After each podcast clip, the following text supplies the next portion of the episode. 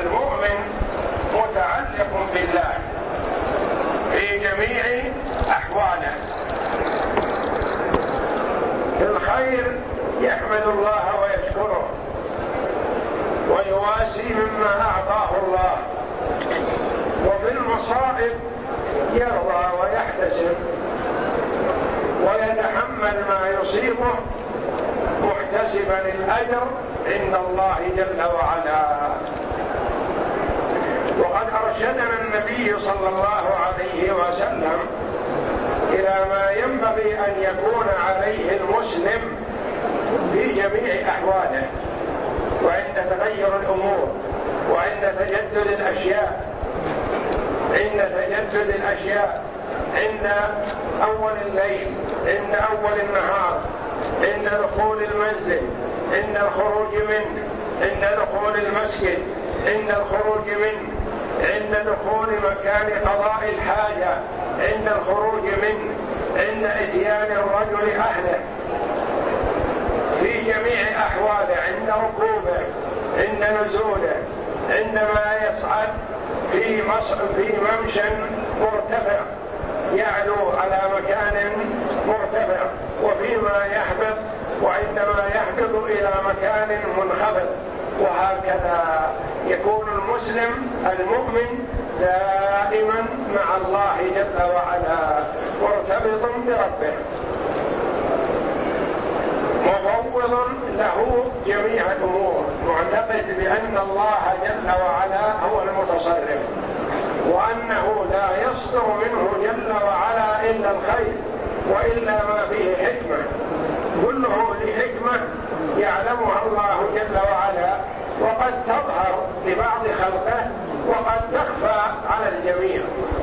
وتصرفات ربنا جل وعلا وأمره ونهيه كلها حكيمة ولمصالح عظيمة.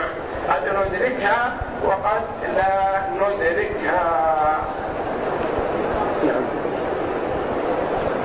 عن أبي بن كعب رضي الله عنه أن رسول الله صلى الله عليه وسلم قال لا تسبوا الريح فإذا رأيتم ما تكرهون فقولوا اللهم إنا نسألك من خير هذه الريح وخير ما فيها وخير ما أمرت به ونعوذ بك من شر هذه الريح وشر ما فيها وشر ما أمرت به.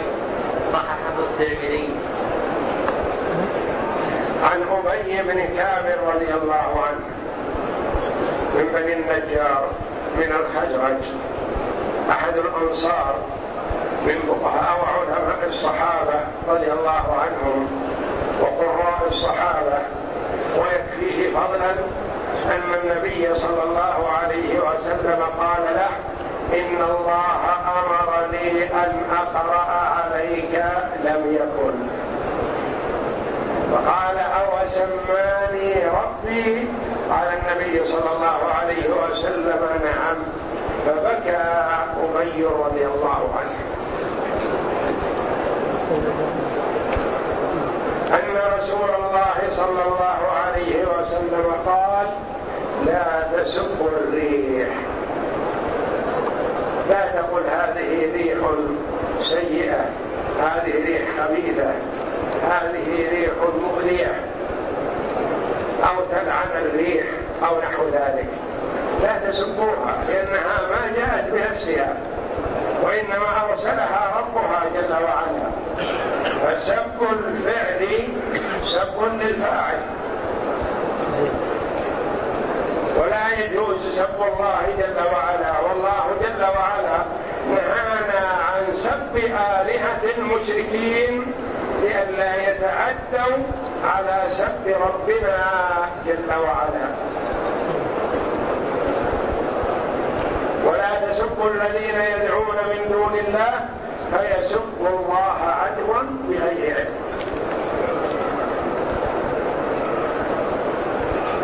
لا تسبوا الريح. فإذا رأيتم ما تكرهون يعني قد تأتي الريح مثلا.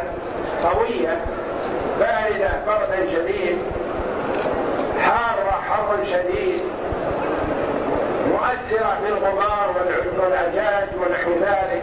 قد يرى الإنسان من الشيء وهو رحمة من رحمات الله جل وعلا قد يرى منه ما يكره. مثل المطر رحمة من رحمة الله جل وعلا يرسل على عباده لكن بعض الأشخاص يتضرر من على بضاعته مثلا وتأثر بضاعته ينزل على بيته فيؤثر عليه. ينزل على شيء مما يخصه فيؤذيه الشمس نعمة من نعم الله جل وعلا على عباده لكن قد تؤثر على شيء ما لشخص ما. فالإنسان قد يرى شيئا يكرهه. فإذا رأيتم ما تكرهون يعني من الريح فلا تسبها وإنما قل اللهم نسأل اللهم إنا نسألك من خير هذه الريح وخير ما فيها وخير ما أمرت به. ثلاثة ألفاظ ثلاث سؤالات دعاء لله جل وعلا. نسألك من خير هذه الريح. هذه الريح يعني إيمان من العبد وإقرار لأن فيها خير. فأنا أسألك يا رب من خيرها هذه فيها خير. ما تأتي إلا وقطعا وفيها خير. قد يكون هذا الخير مثلا أذى للكفار. أذى لفجار. فيكون فيها خيرا للمؤمن. كالريح الذي أرسلها الله جل وعلا على أهل الأحزاب. لما تهدموا على المدينة وتهدموا على النبي صلى الله عليه وسلم والصحابة وتجمعت الكفار من كل حدب وصوت وحاصروا المدينة. أرسل الله جل وعلا إليهم الريح. ما كان النبي صلى الله عليه وسلم والصحابة فيهم قبل فأرسل الله عليهم الريح. نسألك من خير هذه الريح وخير ما فيها. يعني فيها خير. راه من العبد بأن فيها خير لأنها جاءت بأمر الله وخير ما أمرت به. يعني هي مأمورة بشيء. وحسن الظن بالله جل وعلا أنها أمرت بخير للمؤمن. فأنا يا ربي أسألك من خير ما أمرت به هذه الريح. وأعوذ بك من شر هذه الريح وشر ما فيها وشر ما أمرت به. نعم. لأنها قد يكون فيها شر. شر لمن؟ لبعض الأشخاص. بحكمة أرسلها الله جل وعلا. فأنا يا ربي أسألك النجاة من هذا الشر. الذي قصدت بهذه الريح قصدت به شيئا للآخرين نجني يا ربي منها العابد يعتصم بالله جل وعلا يسأل الله ويستعيذ بالله. ما يتكل على حوله وقوته وعلى نشاطه ويقول ما يهمني هذه الريح أتحصن عنها. أتحصن في مكان مكيف الهواء معدل على قدر ما أريد. ولا تهمني. لا يسأل الله الخير ويستعيذ بالله من الشر. ولا قدرة له على الخير إلا بالله. ولا سلامة له من الشر إلا بالله. المؤمن يسأل الله ويستعيذ بالله. ونعوذ بك من شر هذه الريح. نعم قد يكون فيها شر فيها هلاك فيها ألم فيها إماتة لبعض الزروع فيها كذا فيها هلاك لبعض المواشي. أسألك يا ربي أستعين أن أعوذ بك من شر هذه الريح وشر ما فيها وشر ما أمرت به.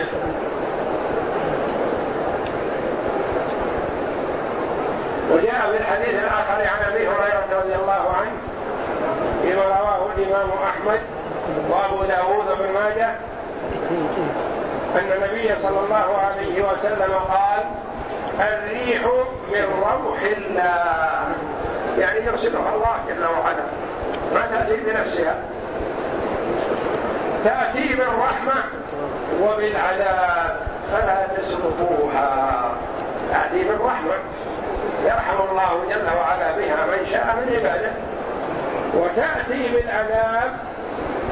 لمن شاء الله من عباده. تأتي بالعذاب وتأتي بالرحمة فلا تسبوها ولكن سروا الله من خيرها وتعوذوا بالله من شرها. يعني توجه إلى الله جل وعلا. توجه. ويكون المؤمن بين الخوف والرجاء. يرجو الخير ويخاف من الشر. يرجو الرحمة ويخاف من العذاب. ما يكون عنده الرجاء فقط فيهلكه الأمن من مكر الله. ولا يكون عنده الخوف فقط فيهلكه وهو اليأس من روح الله. وإنما يكون بين بين يسأل الله الخير ويستعين بالله من الشر. راغب في خير الله مستجير مستعين بالله من الشر. إنه قد يكون الشيء فيه خير للعموم ثم يكون فيه شر على هذا الشخص. فيسأل الله جل وعلا ويستعين بالله أن ينجيه من شر هذا وهكذا يكون المؤمن دائما وأبدا مع الله في جميع أحواله. ويذكر الله يثني على الله يحمد الله يوقن بأن الله جل وعلا ما يصدر منه إلا ما فيه مصلحة. قد تظهر هذه المصلحة وقد لا تظهر. فمثلا المؤمن قد يبتلى بمرض المؤمن الصابر الموقن يصبر على هذا المرض. ويقول الحمد لله. كيف تحمد الله على المرض؟ نعم أحمد الله على المرض. لأن هذا المرض قد يكون خير لي. علي ذنوب توجب لي العذاب في الدار الآخرة. والله جل وعلا ابتلاني بالمرض ليخفف عني, عني من ذنوبي. أنا على ثقة بالله بأنه لا يصل إلي من الله إلا ما فيه خير قد يكون الله جل وعلا أعد لي منزل في الجنة عالية ما بلغتها بعملي. فابتلاني بهذا المرض لأصبر لأنال هذه الدرجة العالية في الجنة. وهكذا يكون المؤمن في جميع أحواله كما قال عليه الصلاة والسلام عجبا لأمر المؤمن إن أمره كله له خير. إن أصابته سرا شكر فكان خيرا له. وإن أصابته ضرا فصبر كان خيرا له. وليس ذلك لأحد إلا للمؤمن. لأن المؤمن هو هذه سنته والفاجر والكافر والمنافق والفاسق وعديم الإيمان والعياذ بالله. عند النعمة يكون عنده البقر والكبر. والغطرسة والتعاظم على عباد الله والتكبر عليهم لأنه أعطي هذه النعمة. وعند المصيبة تجده يتضجر ويعترض على قضاء الله وقدره ويعترض ويعترض على ما عمل أمر الله جل وعلا به وأراده. كيف أمر الله هذا المرض؟ ما لست بأشر الخلق لست بكذا لست بكذا. يمدح نفسه ويعترض على ما أجراه الله جل وعلا. أما المؤمن فهو يرضى بقضاء الله وقدره ويكون متفائل. يعني متأمل الخير حتى في المصيبة. متأمل الخير حتى في المصيبة تحصل عليه. وهذه فيها خير الحمد لله. هذه فيها خير فيها كذا. أأمل إن الله جل وعلا يثيبني عليها في الدار الآخرة. يخفف عني من ذنوبي يكفر من سيئاتي. هذه نعمة الله جل وعلا يريد امتحاني فأنا أصبر وأرضى بقضاء الله وقدره. والله جل وعلا يبلو عباده بالخير والشر. يبلوهم يعني يختبرهم ويمتحنهم بالخير والشر. فمن صبر ورضي و أيقن بأن هذا من الله جل وعلا خيرا كان أو شرا له واحتسب ذلك عند الله فالله جل وعلا يثيبه وينال الثواب العظيم من الله جل وعلا بصبره. إنما يوفى الصابرون أجرهم بغير حساب. والفاجر والكافر والمنافق والعياذ بالله يتسخط ويعترض على قضاء الله وقدره فتحصل المصيبة عليه. ويحرم من الأجر.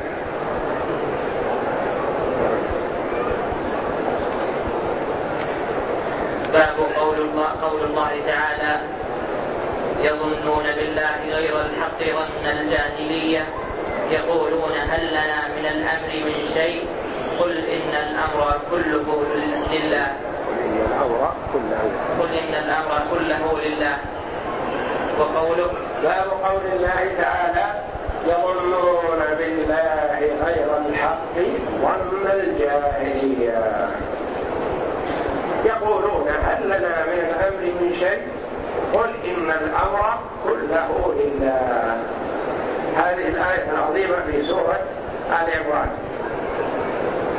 نزلت في بيان حال المنافقين عندما حصلت الهزيمة للصحابة رضي الله عنهم. في موقعات أحد وكان النصر كما تقدم النصر العظيم المؤيد من الله جل وعلا للنبي صلى الله عليه وسلم والصحابة في أول المعركة حتى فر المشركون. وانهزموا. وغنم المسلمون منهم غنائم كثيرة. في هذا الأثناء حصلت معصية. من الرماة. مخالفة لأمر النبي صلى الله عليه وسلم. معصية مخالفة. خالفوا أمر النبي صلى الله عليه وسلم. فأراد الله جل وعلا أن يؤدبهم للمستقبل يؤدبهم. وما ينبغي لهم أن يخالفوا أمر محمد صلى الله عليه وسلم. وقد جاءهم بالخير. والله جل وعلا يقول وما آتاكم الرسول فخذوه وما نهاكم عنه فانتهوا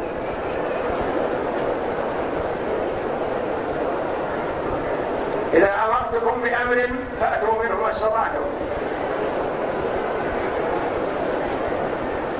خالفوا أمر النبي صلى الله عليه وسلم فالتفت جيش الكفار وكان معهم خالد بن الوليد رضي الله عنه قبل أن يسلم. فرأى أن المكان الحصين قد خلى الذي وضع فيه النبي صلى الله عليه وسلم الرماد. خلى فالتف لف بالجيش وجاء واحتل المكان الذي كانوا فيه. وسيطروا على المعركة وكان النصر لهم. وانهدم الصحابة رضي الله عنهم.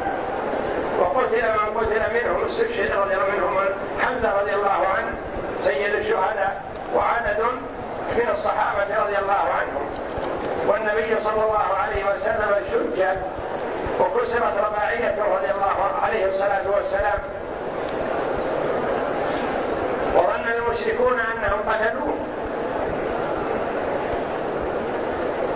عند ذلك قال المنافقون خلاص انتهى الإسلام.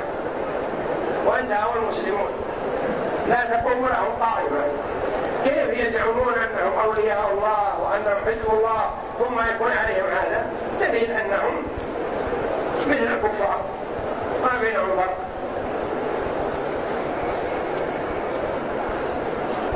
فظنوا أن الله لا ينصر رسوله والمؤمنين.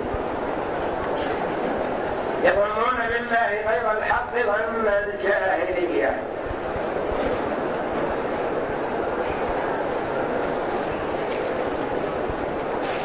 وأول الآية قوله تعالى ثم أنزل عليكم من بعد الغم نعم ثم أنزل عليكم من بعد أمنة نعاسا يغشى طائفة منكم وطائفة قد أهمتهم أنفسهم يظنون بالله غير الحق ظن الجاهلية.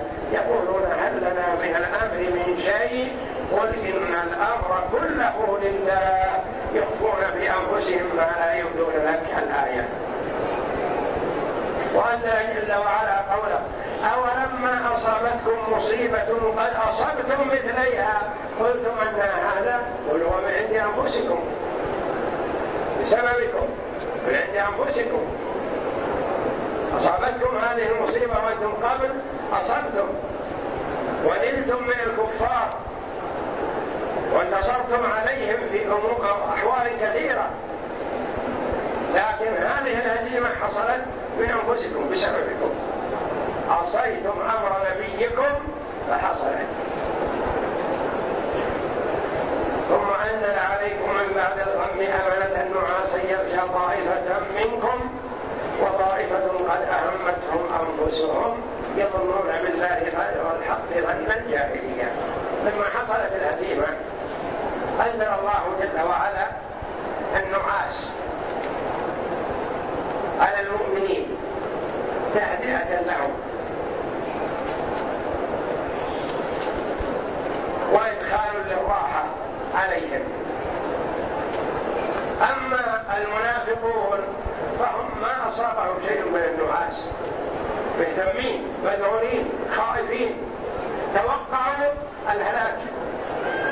توقعوا أنه سيطلع عليهم وأنه سيطلع على المسلمين كلهم. أهمتهم أنفسهم يعني انشغلوا بأنفسهم وأصابهم الذعر والرعب وما جاءهم النعاس. فالنعاس في حال المعركة من الله جل وعلا رحمة وفي حال الصلاة من الشيطان.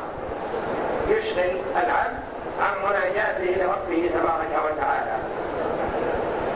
أمنة نعاسا يغشى طائفة منكم وطائفة قد أهمتهم أنفسهم يظنون بالله غير الحق من الجاهلية. المنافقون ما أصابهم شيء من النعاس خائفين وجلين مذعورين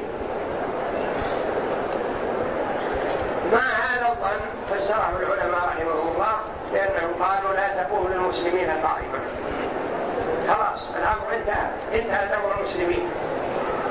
الهزيمة الأبدية المستمرة لهم القضاء عليهم. وهكذا. يظنون أن الله لا ينصر رسوله ولا يؤيد المؤمنين.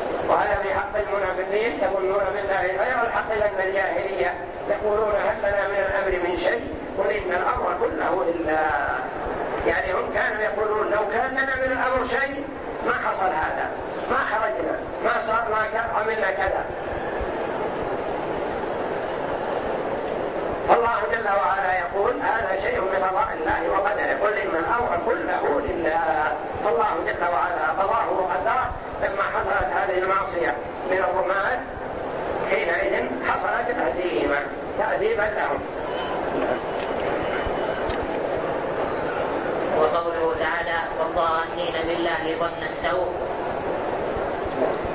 قال ابن القيم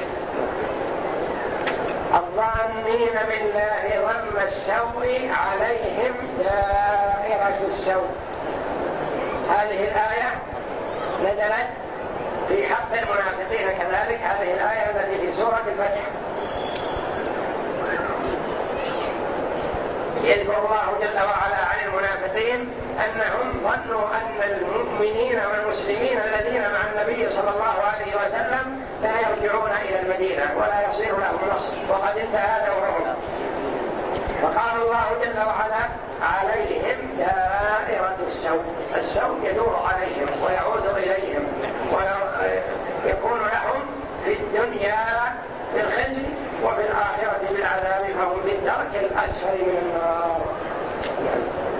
قال ابن القيم في الآية الأولى فسر هذا الظن بأنه سبحانه لا ينصر رسوله وأن أمره سيضمحل وفسر بظنهم أن ما أصابهم لم يكن بقدر الله وحكمته ففسر بإنكار الحكمة وإنكار القدر وإنكار أن يتم أمر رسوله وأن يظهره الله على الدين كله.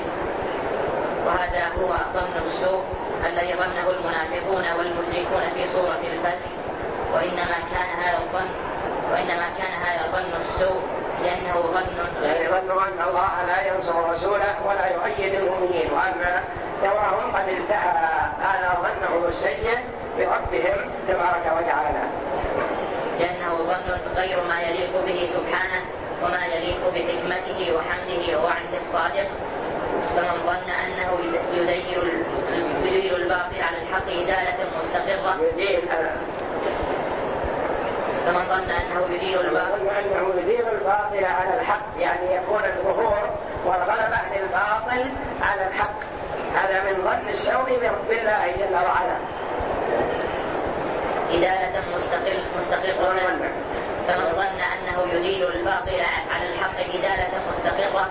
يضمحل معها الحق أو إدالة مستقرة مستمرة. يضمحل معها الحق ويعلو الباطل هذا ما يحصل. لكن قد يدير الباطل على الحق. فترة زمن حالة معركة ليؤدب ويعلم المؤمنين بالذي يجب عليهم.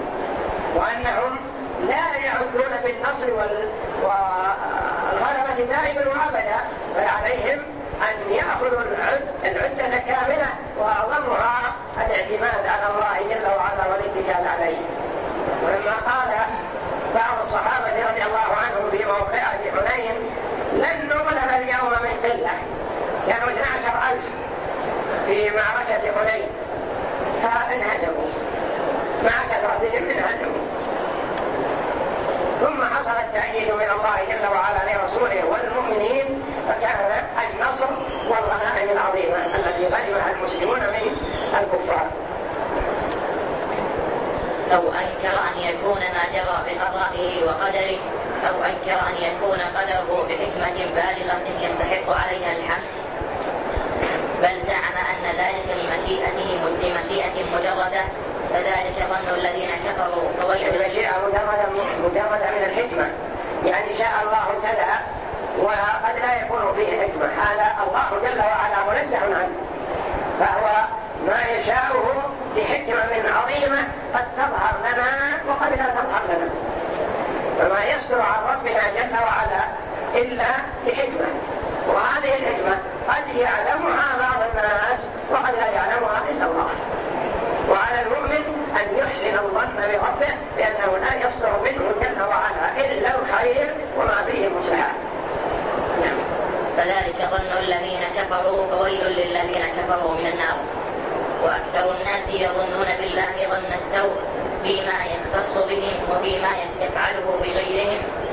ولا يسلم من ذلك إلا من عرف الله من عرف الله أسماءه وصفاته وموجب حكمة وموجب حكمته وحمده. فليعتني اللبيب الناصح لنفسه بهذا يعني يكون دائما يحسن ظنه بربه ويحاسب نفسه ويعالج نفسه في هذا ولا يخطر على باله إساءة الظن بربه جل وعلا. وليتب إلى الله ويستغفره من ظنه بربه ظن السوء ولو فتشت من فتشت. ولو فتشت من فتشت يعني اعتبرت الناس. ولو فتشت من فتشت لرأيت عنده تعنتا على القدر وملامة له. يعني كيف يحصل كذا كيف يحصل كذا. ولا ينبغي للمؤمن أن يصدر منه ذلك. وأنه كان ينبغي أن يكون كذا وكذا. يعني كأنه يعترض على ربه جل وعلا وكان رأيه أحسن مما أمر الله جل وعلا به. فمستقل ومستكثر المستقل يعني عنده شيء قليل عنده شيء كثير من الاعتراض على قضاء الله وقدره وفتش نفسك هل أنت سالم؟ انظر يقول ابن القيم رحمه الله انظر في نفسك انتبه لنفسك. فيكون عندك شيء من الاعتراض على أمر الله جل وعلا شعرت بهذا أو لم تشعر عالج نفسك في هذا وانتبه لها هل أنت سالم فإن تنجو منها تنجو من ذي عظيمة وإلا فإني لا لا إخالك ناجيا فإن تنجو منها يعني تنجو من إساءة الظن بالله فقد سلمت ونجوت نجاة عظيمة وإلا يعني إن وجد عندك شيء من هذا فلا أظنك تسلم يعني ما أظنك تنجو إساءة الظن بالله جل وعلا والله أعلم وصلى الله وسلم وبارك على عبد ورسول نبينا محمد وعلى آله وصحبه أجمعين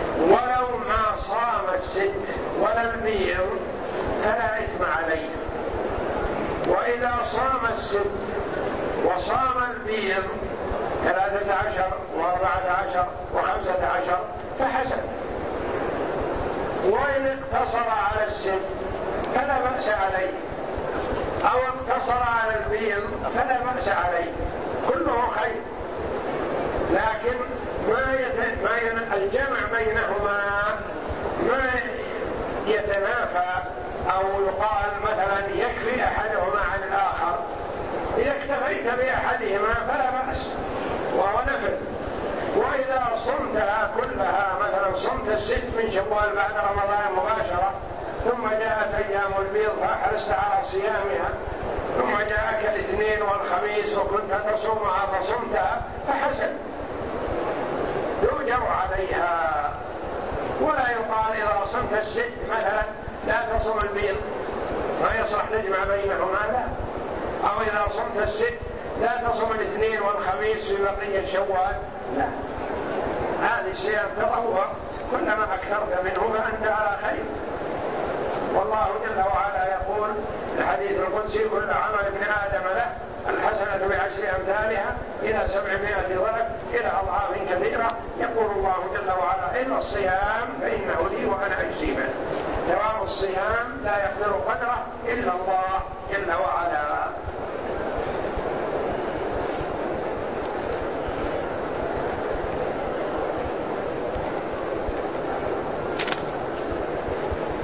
يقول السائل هل زوجة جدي والد أمي من المحارم؟ نعم. زوجة جدك حتى لو لم تكن جدة لك ما دام ما دامت زوجة جدك وإن على سواء كان من جهة الأب أو من جهة الأم. أو من جهة أم الأب. وهكذا. وإن على الجد هذا ومن أي جهة كان فزوجته أنت محرم لها لأنها من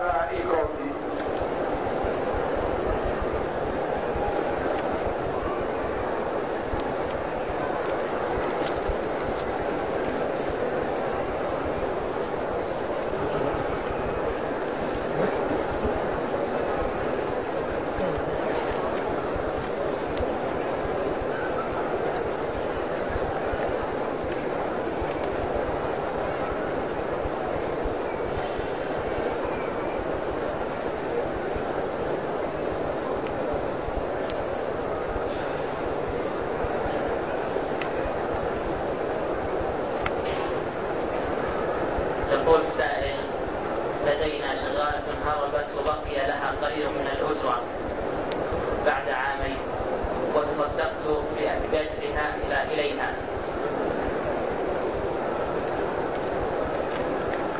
إذا كان عندك حق للغير أيا كان أجير أو قيمة بضاعة أو أي حق للغير فتحفظه له فإذا أيست من العثور عليه أو على والده ولم تعرف له عنوان ولا طريقة توصل حقه إليه فلك إذا خفت أن تبقى في ذمتك أن تتصدق بها عنه ثم إن جاء فتخبره تقول لما تأخرت علي وخشيت من مباغتة الأجل وحقك عندي تصدقت به عنك فإن رضي بهذا فبها ونعمت وإن لم يرضى فتعطيه حقه وتكون الصدقة لك أنت. يعني تخبره أنك فعلت كذا فإن رضي فالحمد لله والصدقة لك وإن لم يرضى قال لا يا أخي أنا أحوج بمالي من غيري وأنا فقير وأنا محتاج إليه وأنا قد حسبت له حساب لأنه عندك وأنت ثقة عندي. أنك متى ما أتيت إليك ستعطيني حقي ولو بعد عشر سنين. ونحو ذلك فتعطيه حقه. لأنها ما ذمتك منه براءة كاملة تعطيه حقه. وتكون الصدقة لك أنت.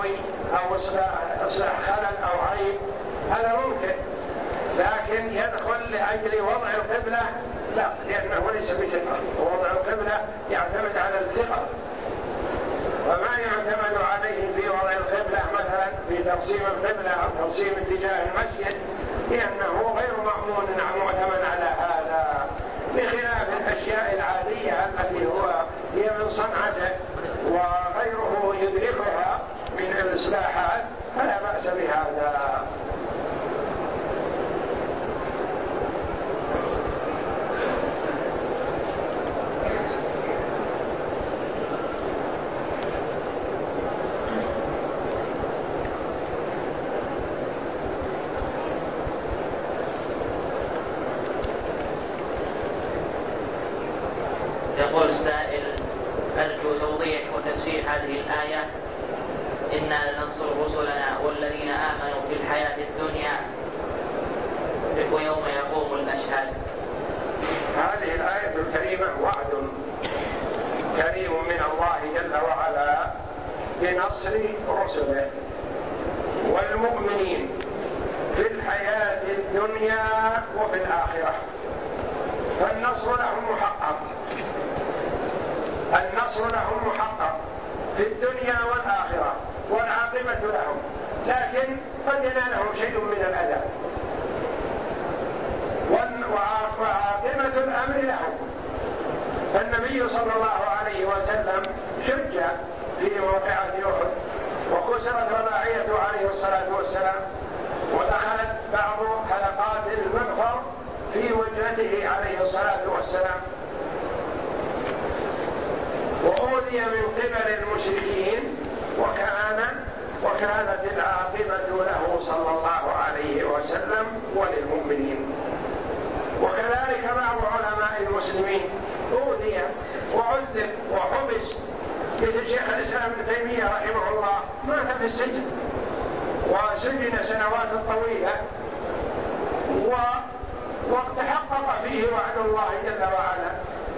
الله به الإسلام والمسلمين ومن يومه إلى أن يرث الله الأرض ومن عليها والأخيار يترضون عنه ويترحمون عليه ويدعون له ويستفيدون من كتبه وكتبه باقية ينتفع بها كأنه موجود بين الناس.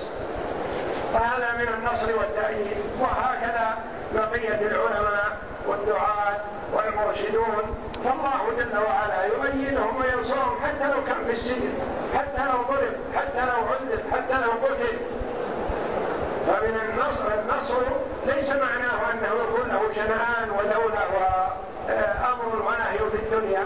النصر الله جل وعلا يريده على ما يختار سبحانه وتعالى. فمثلا قد يكون العبد منصور مؤيد من الله جل وعلا وهو سجين. وهو بأيدي الكفار مثلا معذب لكن في نصر العاقبة له والتأييد والثواب العظيم في الدار الآخرة. فنصر الدنيا ليس على ما يظنه بعض الناس أنه أن يكون للمرء شنآن وأمر ونهي ورياسه وهكذا ولا يرد له أمر ونحو ذلك لا. قد يكون كذا وقد يكون بغير هذا مما يريده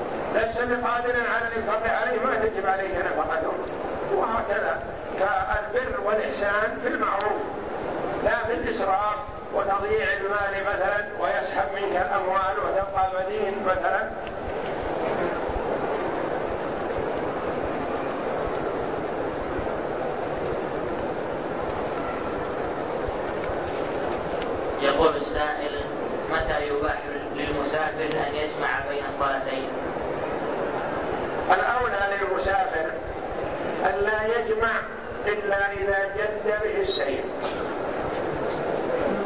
ويقصر ما دام في سفره ولم يجزم ويعزم على إقامة أكثر من أربعة أيام في مكان ما.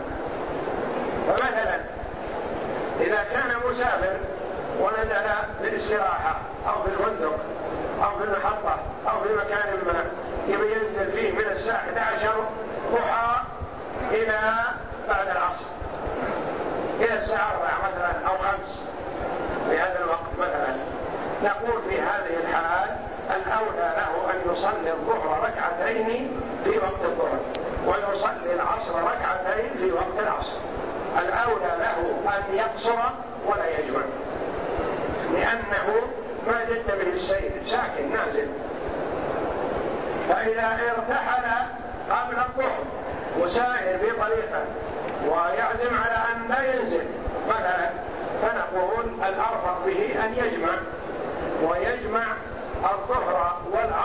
جمع تأخير ما دام مشى قبل الظهر بقليل فيستمر في مسيره إلى ما بعد العصر فينزل ويصلي الظهر والعصر.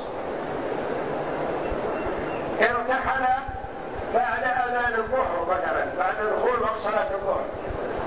نقول الأرفق به أن يصلي الظهر والعصر. جمع تقديم ويرتحل ويسير حتى لا ينزل إلا لصلاة المغرب والعشاء. فمن جد به السير الأفضل له الجمع والقصر. والجمع يكون حسب الأرفق به تقديما أو تأخيرا. إن كان ارتحاله دخول وقت الصلاة الأولى فيؤخر. وإن كان ارتحاله بعد دخول وقت الصلاة الأولى فيعجل ويقدم. وإذا كان نازلا في مكان ما فيقصر ولا يجمع. وإذا عزم على الإقامة في مكان ما أكثر من أربعة أيام فالأولى له خروج من الخلاف أن لا يجمع ولا يقصر لأنه في حكم المقيم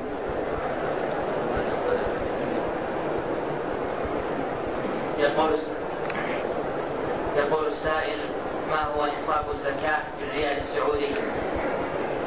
نصاب الزكاة من الريال السعودي ستة وخمسون ريال بريال الفضة. والنصاب ما تساويه بريال الورق.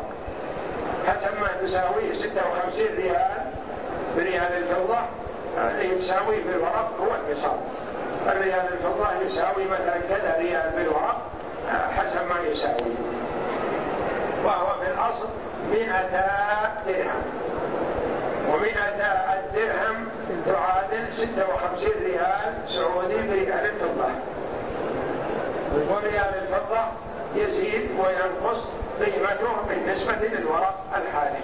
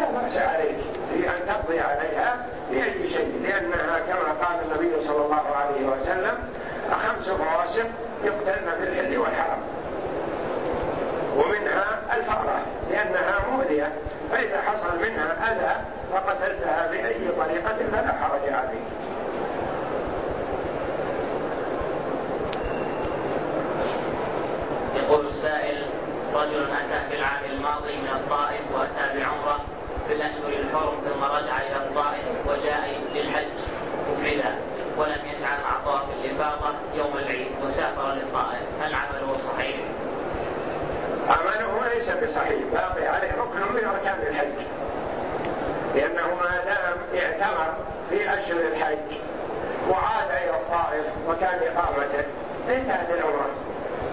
ثم أحرم بالحج مفردا. والمفرد بالحج يجب عليه طواف الإفاضة ويجب عليه السعي. وأركان الحج أربعة ما تسقط بحال أركان الحج أربعة. نية الدخول في النسك ليس مراد لبس الإحرام لا النية نية الدخول في الإحرام. يعني قد ينوي المرء الدخول في النسك وعلى ثيابه فينوي الدخول في النسك ودخل نوى الإحرام. هذا واحد. الثاني الوقوف بعرفة. الحج عرفة. من فاتته عرفة فاته الحج. الثالث الطواف. طواف الإفاضة. الرابع السعي بين هذه أربعة أركان لابد منها. من لم يدخل في النسك ما دخل. لو طاف وسعى وعمل كل شيء ما دام ما نوى الحج ما يكون ما له شيء. نوى الدخول في النسك وفاته الوقوف بعرفة فاته الحج وعليه أن يتحلل بعمرة يطوف ويسعى ويتحلل بعمرة نوى الدخول في النسك وحضر عرفة. أدرك عرفة. ولم يطف. باقي عليه الطواف. ولو بقي مدة طويلة. طاف ولم يسعى بقي عليه السعي. ولو بقي مدة طويلة. فهذا الذي مثلا ما سعى وعاد إلى الطائف عليه أن يأتي للسعي. وإذا جاء بعمرة مستقلة فحسن. يأتي بعمرة يطوف ويسعى ويقصر من رأسه ثم يطوف ثم يسعى للحج الذي تركه أولا.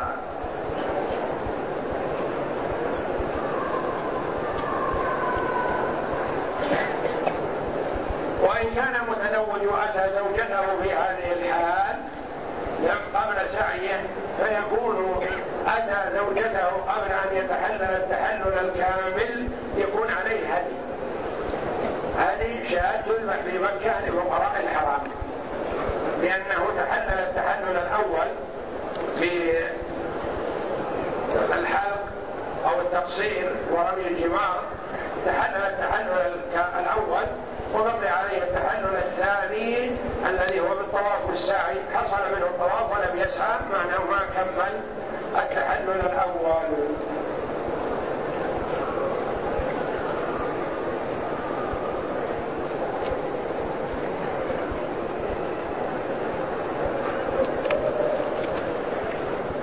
يقول السائل من دخل عرفة يوم عرفة ثم خرج ثم دخل ماذا عليه؟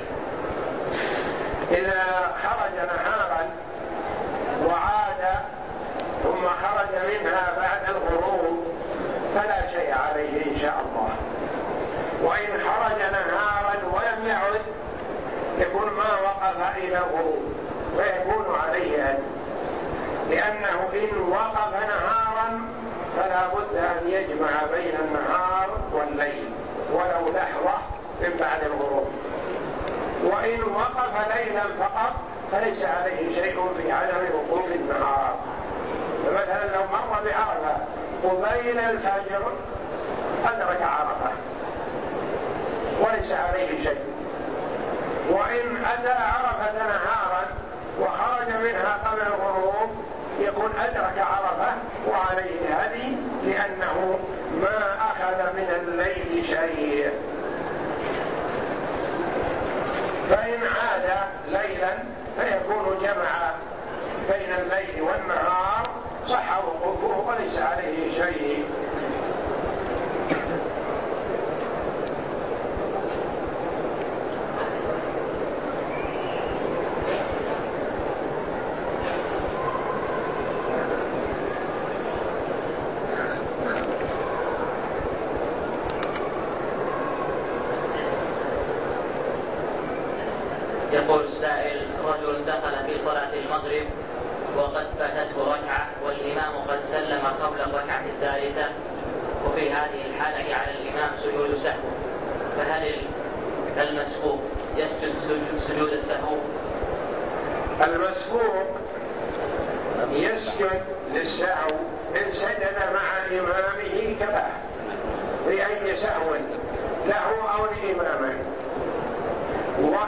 لم يسجد مع إمامه فيلزمه سجود السهو فيما أدركه مع إمام وفيما انفرد به هو.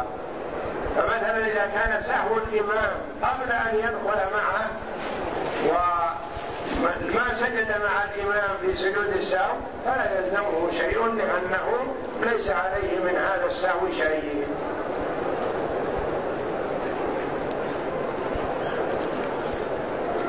يقول السائل هل يجوز الترحم على صاحب البدعة إذا مات؟ صاحب البدعة تتفاوت. بدعة مكفرة. يكون صاحبها كافر والعياذ بالله. أقيمت عليه الحجة فأبى وأصر على بدعته. والبدعة مكفرة يعني تدخله في هذا لا يجوز الترحم عليه لأنه مات كافرا والعياذ بالله. وأما إذا كانت بدعته غير مكفرة مسلم فالمسلم يترحم عليه. ولهذا نصلي على البر والفاجر على الفاسق. نقول اللهم اغفر له وارحمه وعافه واعف عنه وأكرم نزله ووسع مدخله وهكذا. والفاسق نصلي عليه ونترحم عليه. آه، لا يخلو إن كانت البدعة من البدع المكفرة التي تخرج من الإسلام فهذا لا يترحم عليه لأنه ما أما إذا كانت دون الكفر فيترحم عليه لأن من أصول أهل السنة والجماعة